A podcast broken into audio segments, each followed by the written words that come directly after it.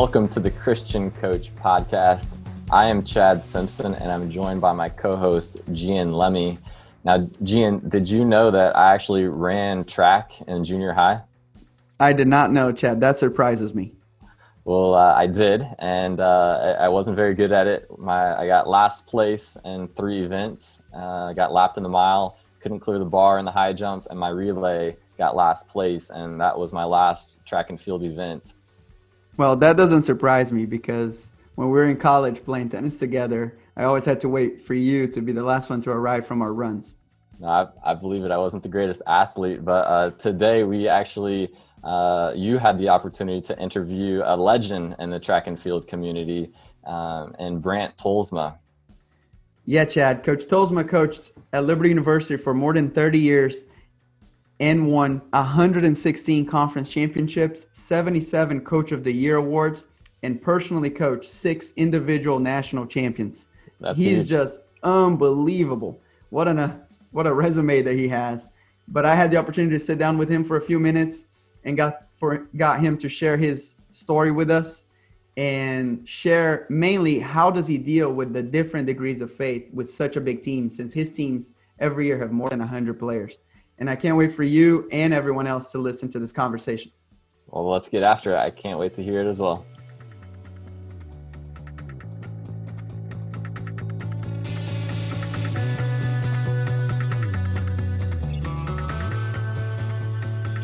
Well, Coach Tolsma, thank you so much for coming on the Christian Coach podcast. I really appreciate you taking the time to do this. Thank you. It's my pleasure.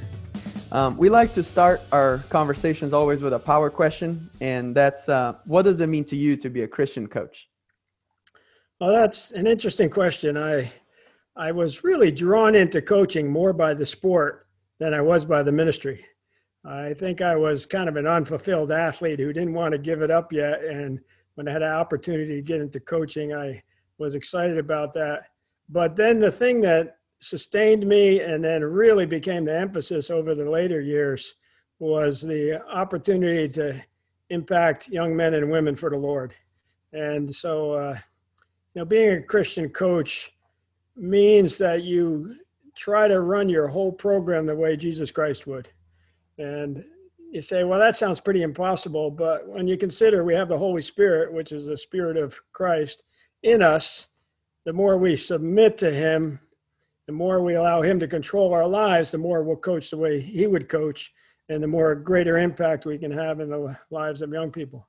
Obviously, I haven't always done that perfectly, but as I got older and older, it became more and more of my mission, and it became the part that was so satisfying about coaching.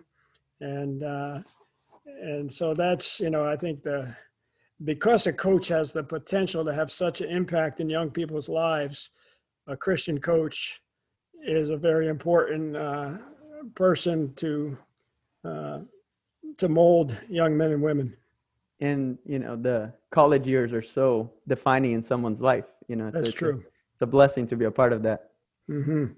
um, so you just retired you're recently retired right but go back a few years back and tell me how you got to Liberty in the first. Well, that place. was that's an interesting story too because uh, I started when I really got into athletics. I was trying to be a decathlete. I got a late start. I think I did my first decathlon when I was about 25 or something like that, and uh, and I wasn't that high level, but I was learning and I totally believed that God could touch me and make me national level.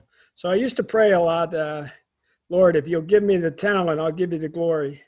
And uh, and I never got to very high level, and I finished up uh, grad school and got a job coaching.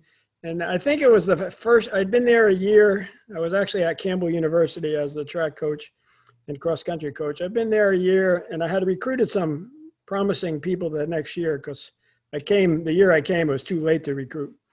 And we were having a meeting and I was talking to the team about the talent in that room. If we could develop that talent, what a great team we could be.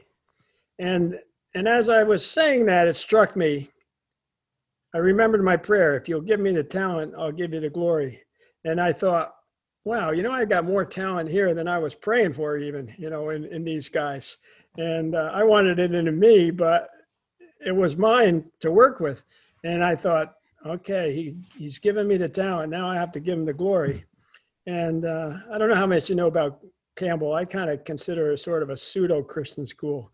Yeah. You know, it's in some ways it's Christian, other ways it's not. But uh, a lot depends on which professor you get and everything. Uh, but I started to try to make the spiritual aspect of coaching more important. I got involved with FCA down there and and tried to impact people. And then Liberty came asking me to apply. And I'd been there six years at Campbell, and the coach at Liberty asked me if he was going to go on a sabbatical, and he asked me if I would come in and be the head men's track coach. And the timing wasn't right. It was summertime. My athletes had all gone home. I had recruited a class. So I told him, I said, uh, well, I might be interested, but the timing's not right.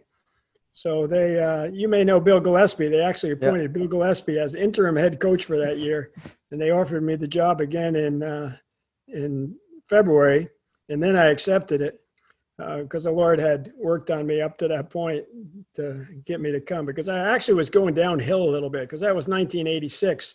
We didn't have much at Campbell, but they had less at Liberty. Uh, but I knew, you know, the Lord was calling me there, but I never envisioned the way he was going to bless over the next uh, three and a half decades.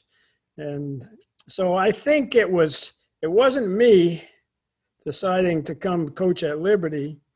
It was God looking for a person whose heart was to use athletics to glorify him. And then he moved me to the place where it's the best opportunity, I think, in the whole world of glorifying God through athletics at Liberty University. I mean, you're supported. Uh, you got everything around you that you would want, uh, including a Christ honoring environment. Uh, I tell, I used to tell recruits, Liberty is not heaven, but it's certainly way ahead of what's ever in second place. And uh, because there's I, a lot of good agree. Christian schools, but most of them are NAIA or Division three, or they don't have the kind of commitment to athletics that you have at Liberty. And and now I know in my sport of track and field, the facilities are top five in the country. Yeah. Uh, so we certainly yeah. we certainly been blessed. Mm, that's that's good. Um, you you replaced Jake Matthes as the coach, and he is a legend in himself. You know, um, even the track is named after him, the outdoor track. At yeah, right? yeah, that's right. You you said you never want to be the guy after the guy in an interview. how how did that make you feel? Did you have extra pressure or? how do you feel coming in to take over a guy who had a, repu- a great reputation? Well, actually, the person the person who said that was the person interviewing me. I, I okay. never really even thought okay. about that. Uh, I was they were they were really a, a fledgling program. Uh, he was running a program pretty much out of the back seat of his station wagon. he had a, a bunch of distance runners, and they had done pretty well in Christian college competition, but the the room to go up was still huge. Yeah. So it wasn't like this is going to be difficult to get better uh, because they had they were good at distance running, but they had all kinds of voids on their team. But of course, they had no facilities either. There was not a track here. They they uh, had a 200 meter loop where the DeMoss building is, right in the grass where they ran it a bunch, and then they built DeMoss. So then that was gone. So they had nothing. When I first got here, we used to either drive over or jog over to Heritage High School, and then you know go right up Wards Road, Wards Ferry Road yeah. there, and and go over there and do our workouts on their asphalt track when they weren't practicing, and then run back sometime or hop in cars and drive back. And so there, there was really no way to go but up at Liberty. Yeah and and it was pretty obvious uh, that, and I expected that we are going to get better. Besides which, I had I think five athletes that came with me, which were the better athletes from from Campbell, and uh, and then we had some good athletes at Liberty. But between them both, we actually ran 307 in the 4x4 and got in the College America Championship my second year here with two guys who had come from Campbell and two guys that were at Liberty, or maybe three from Campbell and one at Liberty. I don't know, but uh, so we we had some uh, pretty quick excitement, even without having any kind of facility. And then in uh, 1987, my second year here, uh, I convinced Dr. Falwell that we should build a track. And they started it doing a lot of work themselves. It didn't get done till 1990. It took three years because there was no money. But uh, but we were heading in the right direction right out of the gate. That's that's a cool story. I have um, my story. I came to Liberty as a as an athlete as well mm-hmm. in 2008, and when I got to Liberty, they had just torn down the tennis courts to build a parking lot. I remember that. And um, and so for my first year and a half at Liberty as a player, we had to go to Heritage High School to uh-huh. go play at their courts every yeah, I remember day. that well. yeah, I remember Chris Johnson. I'm like, how in the world are you supposed to build a program? That was a real major setback. Yeah, yeah. It, it definitely kept us humble. Yeah. um, so what I, I want to talk a little bit more about Coach Matthes. What was something that in those years working under him that you um, you learned from him? Yeah, well, he he was a nice, he was a calm guy. He was the one that I didn't mention his name earlier, but he's the one that approached me that wanted me to take over for him and he was he was actually planning to retire pretty shortly but he wanted to go from running the whole program to just be involved with the distance runners and i was more of a sprint uh, field event kind of guy and he knew i was a christian so that's kind of why he went after me uh, but he was uh, you know, he was a patient man. He was calm. Uh, he had a lot of the traits that I think I also developed as a coach, and we hit it off pretty well right from the beginning. He actually came down in a yellow school bus to Campbell University to run a track meet against us, a dual meet. They drove from uh, Lynchburg down to Buies Creek, North Carolina, in a yellow school bus. Got out, we had a meet. They got back in the bus and drove back up. And we came up one time and ran a meet with them at Glass High School. Okay. And so they were, it was so much, so much like high school. I mean, and not good high school, like college athletics, the lower level way. high school. But uh, athletics in general, it's it's funny to hear. Even I remember talking to the coach from Penn State, and if you roll back the clock ten or fifteen years before that, that's the way it was there. They used to hop in a station wagon with their cross country team, give them five bucks for meal money, and go run a meet. And that, you know, it's it's only we think NCAA athletics has been like it's been all this time. But when I was at Indiana University in graduate school in the 70s, the track was terrible. I mean, they, they had a track that was just awful. And this was Indiana University in the Big Ten Conference. Yeah. And they could still recruit. It wasn't like everybody had these great facilities. So yeah. a lot has happened in, in my lifetime in terms of uh, the whole emphasis of sports, the priority of sports, the investment in sports has just skyrocketed over the last 50 years. Yeah. Well, you mentioned earlier in our conversation about um, making an impact in their student athletes um, in the name of Jesus. How is your coaching philosophy different because you follow Jesus? Well, I think that you don't you don't see the athlete as somebody who's there to serve you. You see yourself as being there to help that person develop and get into the Lord's plan for their life. Now, some of our kids come in uh, just seeking the Lord's will for their life, and and those kind of are just a joy to work with all the time. A lot of them come in where that's not even important to them, and uh, so they have to their compass isn't set right, and most I often say most track and field athletes are motivated by pride. Most men, anyway. The women are a lot of times motivated by relationships, but the men are motivated by their ego. And what we try to do is to break that down and get them motivated by their love for the Lord, which is when when somebody gives you a gift and you love that person, you want to develop that gift and use that gift to honor that person. And that's really what when God blesses us with talent and we become motivated to worship him and to honor him by what we do with that talent, then our motivation won't waver. when the motivation is ego, when you get crushed and humiliated, there goes your motivation. You're just broken. But when you're motivated by serving your Lord and Savior, the, the closer you walk with Him, the greater your motivation grows. And then you become more and more fired up. And then on top of it, you know that your your responsibility is to compete with the right attitude and to give your best and to train your best, but you're not even responsible for the results he's in charge of the results. Yep. So that just re- relieves that whole pressure of okay, I have to do this, I have to do that, and you can just give your best, go out there and enjoy the whole experience.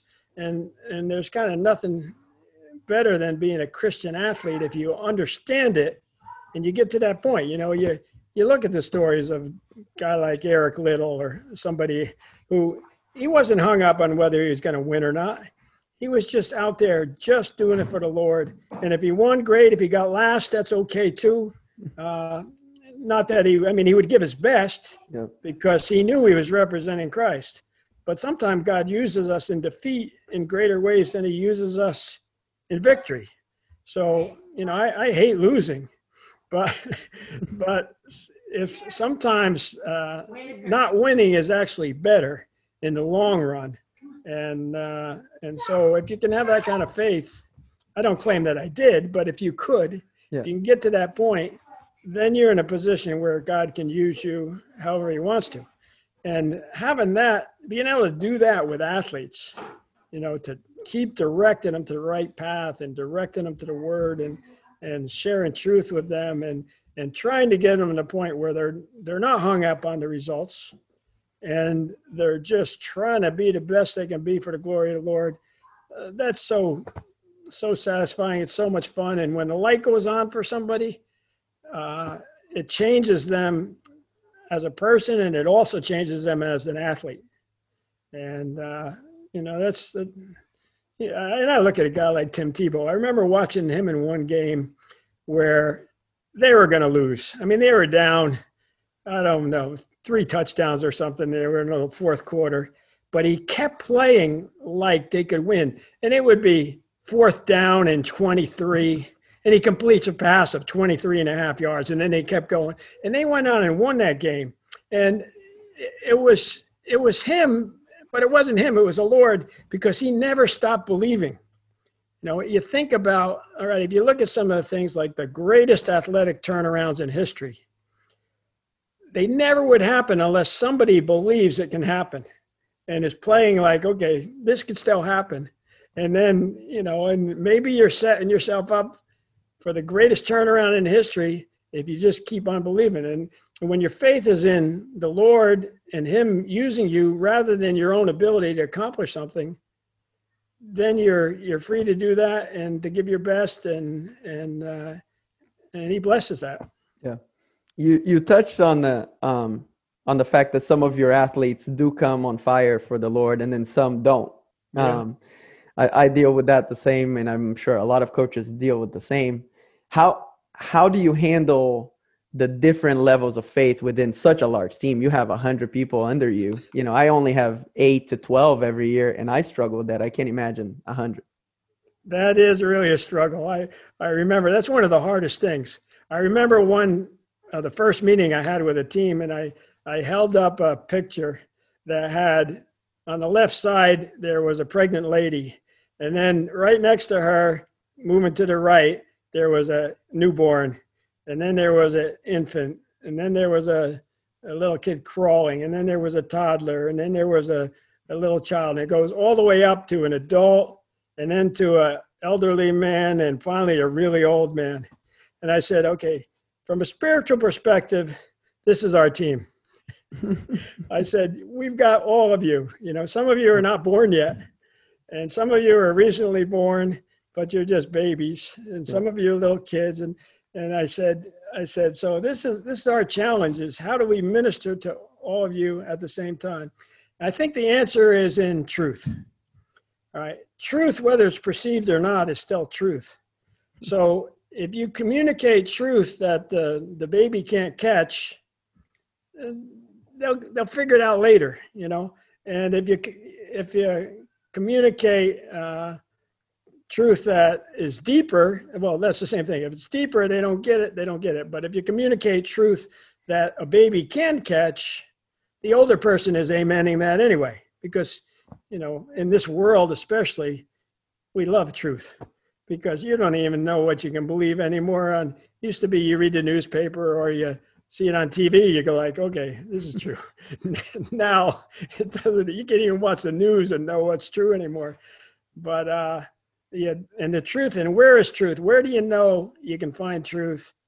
It's in the Word of God. Yeah. So you have to just keep going back to the Word of God, and that's uh, that's what I try to do a lot. I try to get our athletes to read the Bible. The last for a while, uh, Coach Bingham, who's now the head coach in track, and I, we went through the whole Bible and wrote up a devotional on the whole Bible, and we had our athletes doing that and a lot of them resisted it and and then re- more recently i've just been keeping track of i try to get them to read the entire bible while they're at liberty. Okay. so that's what i was trying to do. So i would actually i would tell them when you fin- finish a book send it to me. And i kept a whole chart on who had read what and and then have a reward when to get the whole bible done and all but i just really trying to get them to get in the habit of going daily to the word of god because more than anything in their entire life, that's what's going to change things. If a kid learns in college to go to the Bible daily, or he doesn't, the difference of where their life will be in 30 years is miles apart. And so that that's the real, you know, whether you're a baby Christian or a mature Christian, you need to be in the Word. And I also said to them, I said, okay, it doesn't really matter where you are on this chart all it matters is what direction are you going. You know you, you don't want to stand still. You want to be moving. And in an environment like you have at liberty if you come in as a baby or you even get you know sometimes kids accept the lord when they're at school the first month right? If you come in as a just an unborn and a newborn by the time you graduate four years later you ought to be at least a teenager. Because the environment for spiritual growth is so rich if you plug into it. Now, some kids just learn to turn it off. You know, they they just don't listen. And but the ones that don't, man, they get excited. I, I can tell a lot about a kid when I when they're new and I ask them, so how do you like convocation? And if they say, oh, it's boring, then I'm like, okay, that tells me a lot. And a lot of them will say, oh, I love it. It's great, you know. So that, that, that tells you a lot. But but you can't lose heart on the kids that don't get it right away because I've had athletes that gave me fits for four years, and then ten years later they send me an email.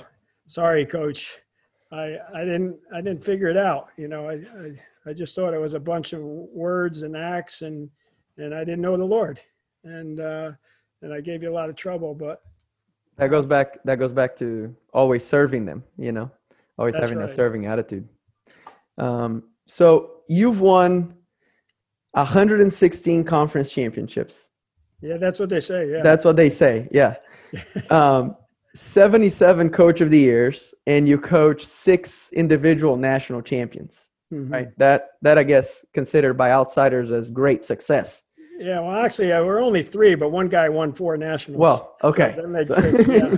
I um is that Sam Chelanga? Yeah. Yeah. Yeah. I have the experience of eating dinner with him one time at the cafeteria because we went to school at the same time. And yeah. I remember him just eating pizza like crazy.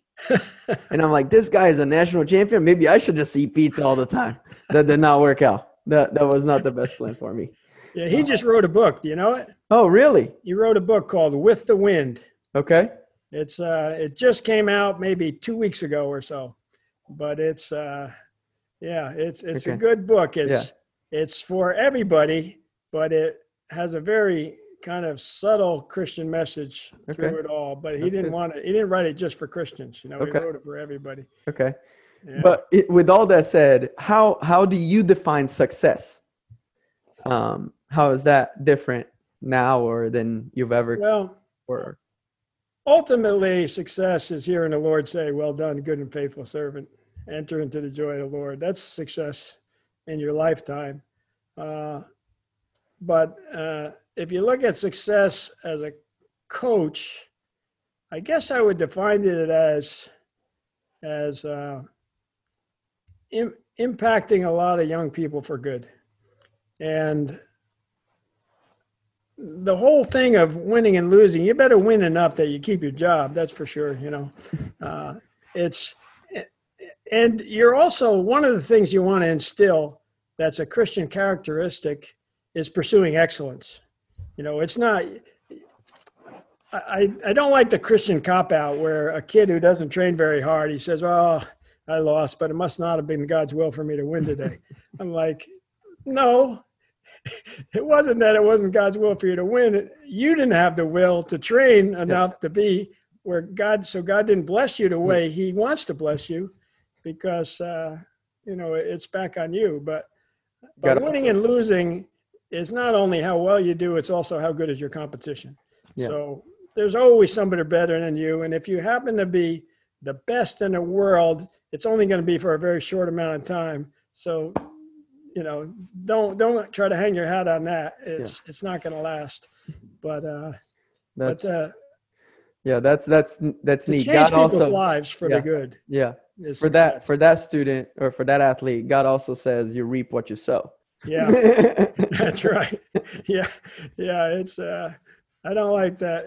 Christians. I, I was talking about the motivation before. If we're motivated by the right way, our motivation should be greater than the guy who's motivated by his ego. So we should have greater motivation, and we have a greater purpose. There's so many things that are greater that, and we should be able to avoid a lot of the downfalls that set other people back. You know, the Bible says pride goes before the fall. That's not only true for Christians. Yep. Pride, you can look throughout history. Pride goes before the fall. And so if if we understand that if we have a humble attitude, uh, we're gonna we're gonna miss out on a lot of the the humbling experiences that a proud person has to go through. Uh, and so you, there's so many reasons you can be a better athlete if you're a Christian. Yeah. Uh, I might, I don't know, I'm might someday write a book called "If It's Christian, It Ought to Be Better." That's what Dr. Falwell uh, always used to say, and give the many reasons that it should be better because because it, it should. Well, I would buy that book. Yeah.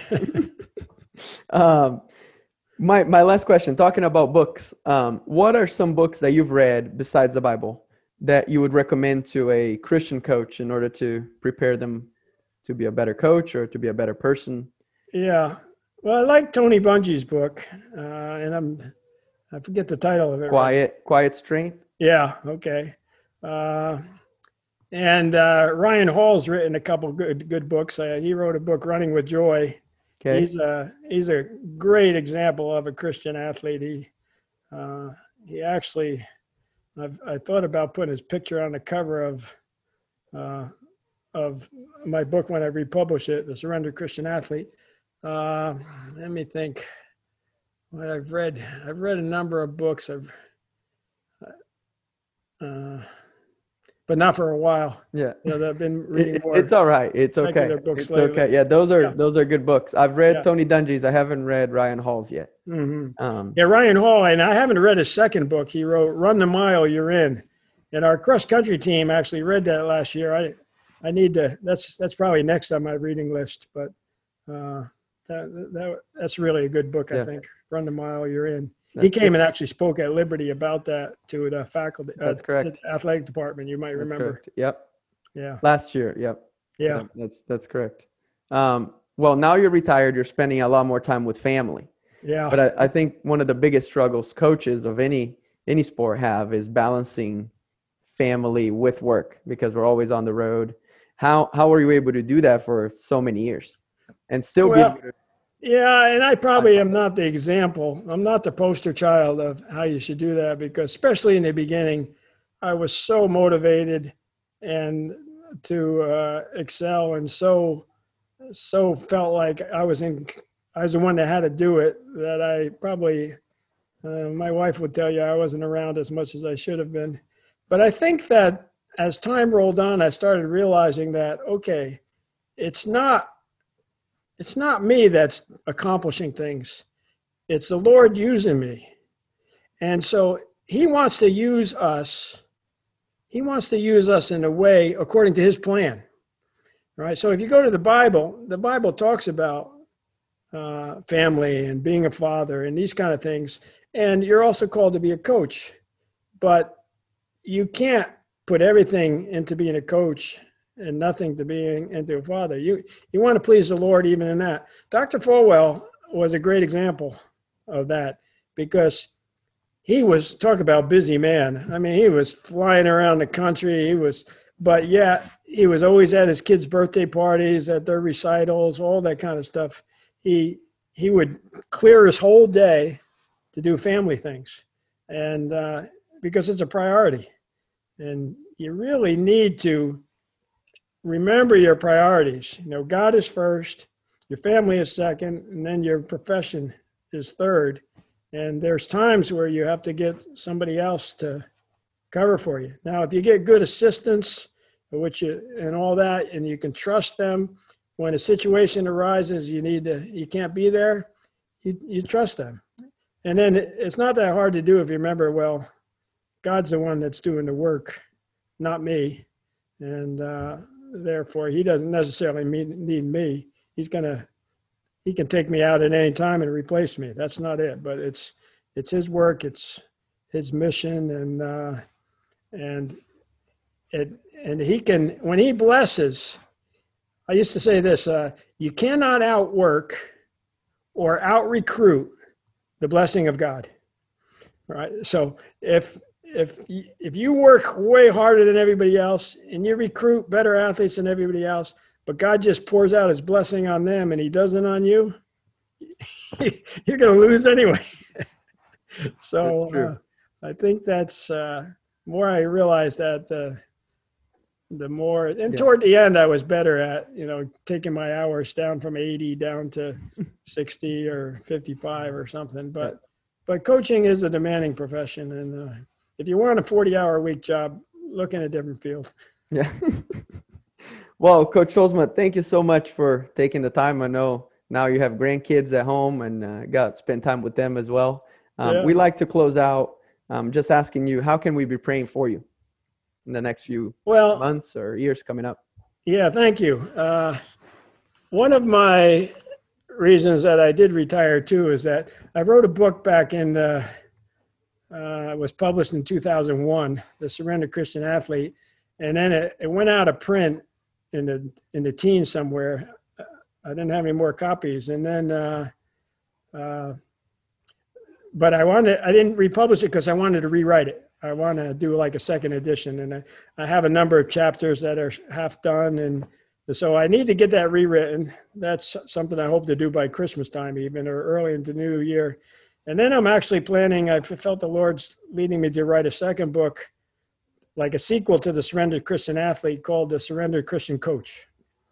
And in that, I'll outline uh, a lot of the lessons that the Lord taught me that took me from being a a 25 year old coach who was in it for the sport to the one that I, I was last year, where I was in it for the ministry, and hopefully help people to short uh, short circuit a little bit. Uh, so the, it'll be kind of written to the 25 year old me and uh, from my 70 year old self now and try to learn some lessons. So those are two things that are on my agenda right now that I, would like to get done uh, in the next uh, year and a half at least.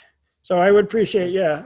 Uh, writing is interesting. You know, it's sometimes the Lord just inspires you. The first time I wrote the, uh, the Surrender Christian Athlete, I had no desire or no interest in writing a book. And the Lord just woke me up one night at 2:30 in the morning, and I had to sleep. I had a busy day the next day, and He kept telling me to write a book. You're like, how do you tell? Well, it was just in my spirit, you know. And I I prayed, I wrestled, I told him why I couldn't do it. I was too busy, all this stuff, and I did that till 5:30. Then I got up, I walked in the kitchen, I pulled out a paper and a, pencil, pen, a pencil, and I wrote on the top of the page, "The Surrendered Christian Athlete." the sovereignty of God, the lordship of Christ, the principle of talents, the requirement of sacrifice, the necessity of obedience, the danger of discouragement, the lessons of failure, the value of victory. It took me 30 seconds to write out 10 chapter titles. And I put the pencil down and I was like, whoa, this is freaky. you know, it was it was totally a spiritual experience where God told me to do this, and I'm like, so I just surrendered. You know, talk about being a surrendered Christian athlete or surrendered Christian. I just said, Lord, I don't know how I can do this. I don't, but but I'll do it. And then, you know, when when you are when He inspires you, and and you get writing, it's not like you writing.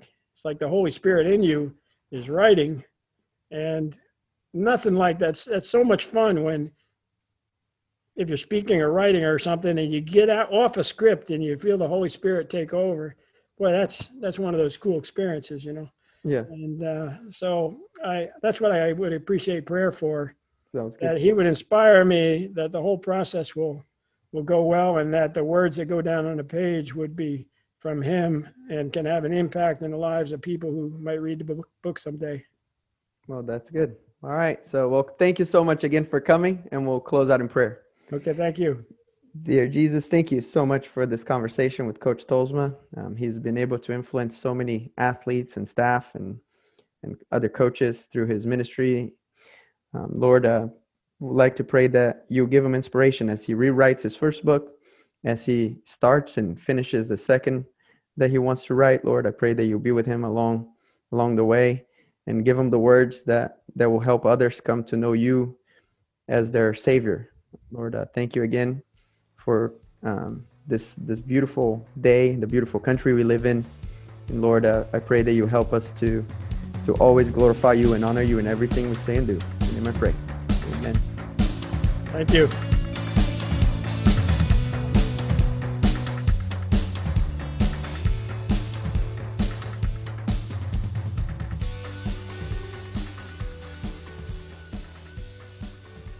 What an opportunity, Gian, for you to get to sit down with a, legendary coach with over 30 years and uh, and just pick his brain. Uh, what were your favorite quotes from this one?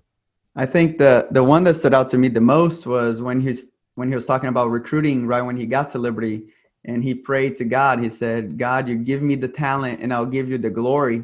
And you can definitely tell that God answered that prayer because he was able to accomplish so much, even from the early beginnings of the program when they didn't even have like an office or they were just, you know, he would drive around his car with all the equipment and everything. And I think God really answered that prayer to him. And he, you know, held or he kept his side of the bargain as well because every time he gave an interview on TV, on the radio, he always gave God the glory first before he said anything else. That's so good. And and for me, what I was thankful to hear from him on just the varying um, places of where his players are at spiritually. And for me, uh, I'm able to take that right away to to my team and just um, be bold to just share with them the truth and um, and just the that goal of if I can have all of my my players uh, build that habit of getting in God's word daily, what an impact that would make on their lives. Yeah, that quote was really good. It said, Truth, whether perceived or not, it's still the truth. And I think that's so important for us all coaches to know that regardless of what level of faith our players have, if you preach them the truth, then it'll, it'll have an impact in their lives. And we uh, again we're just so excited uh, to get this opportunity to to have this conversation. And um, you guys are going to be so um, excited to hear these these next conversations coming up from these other coaches that, that we get to interview and learn from and pick their brain. And coach just want to encourage you that that the mission field is right where you're at. We'll see you next time on the christian coach podcast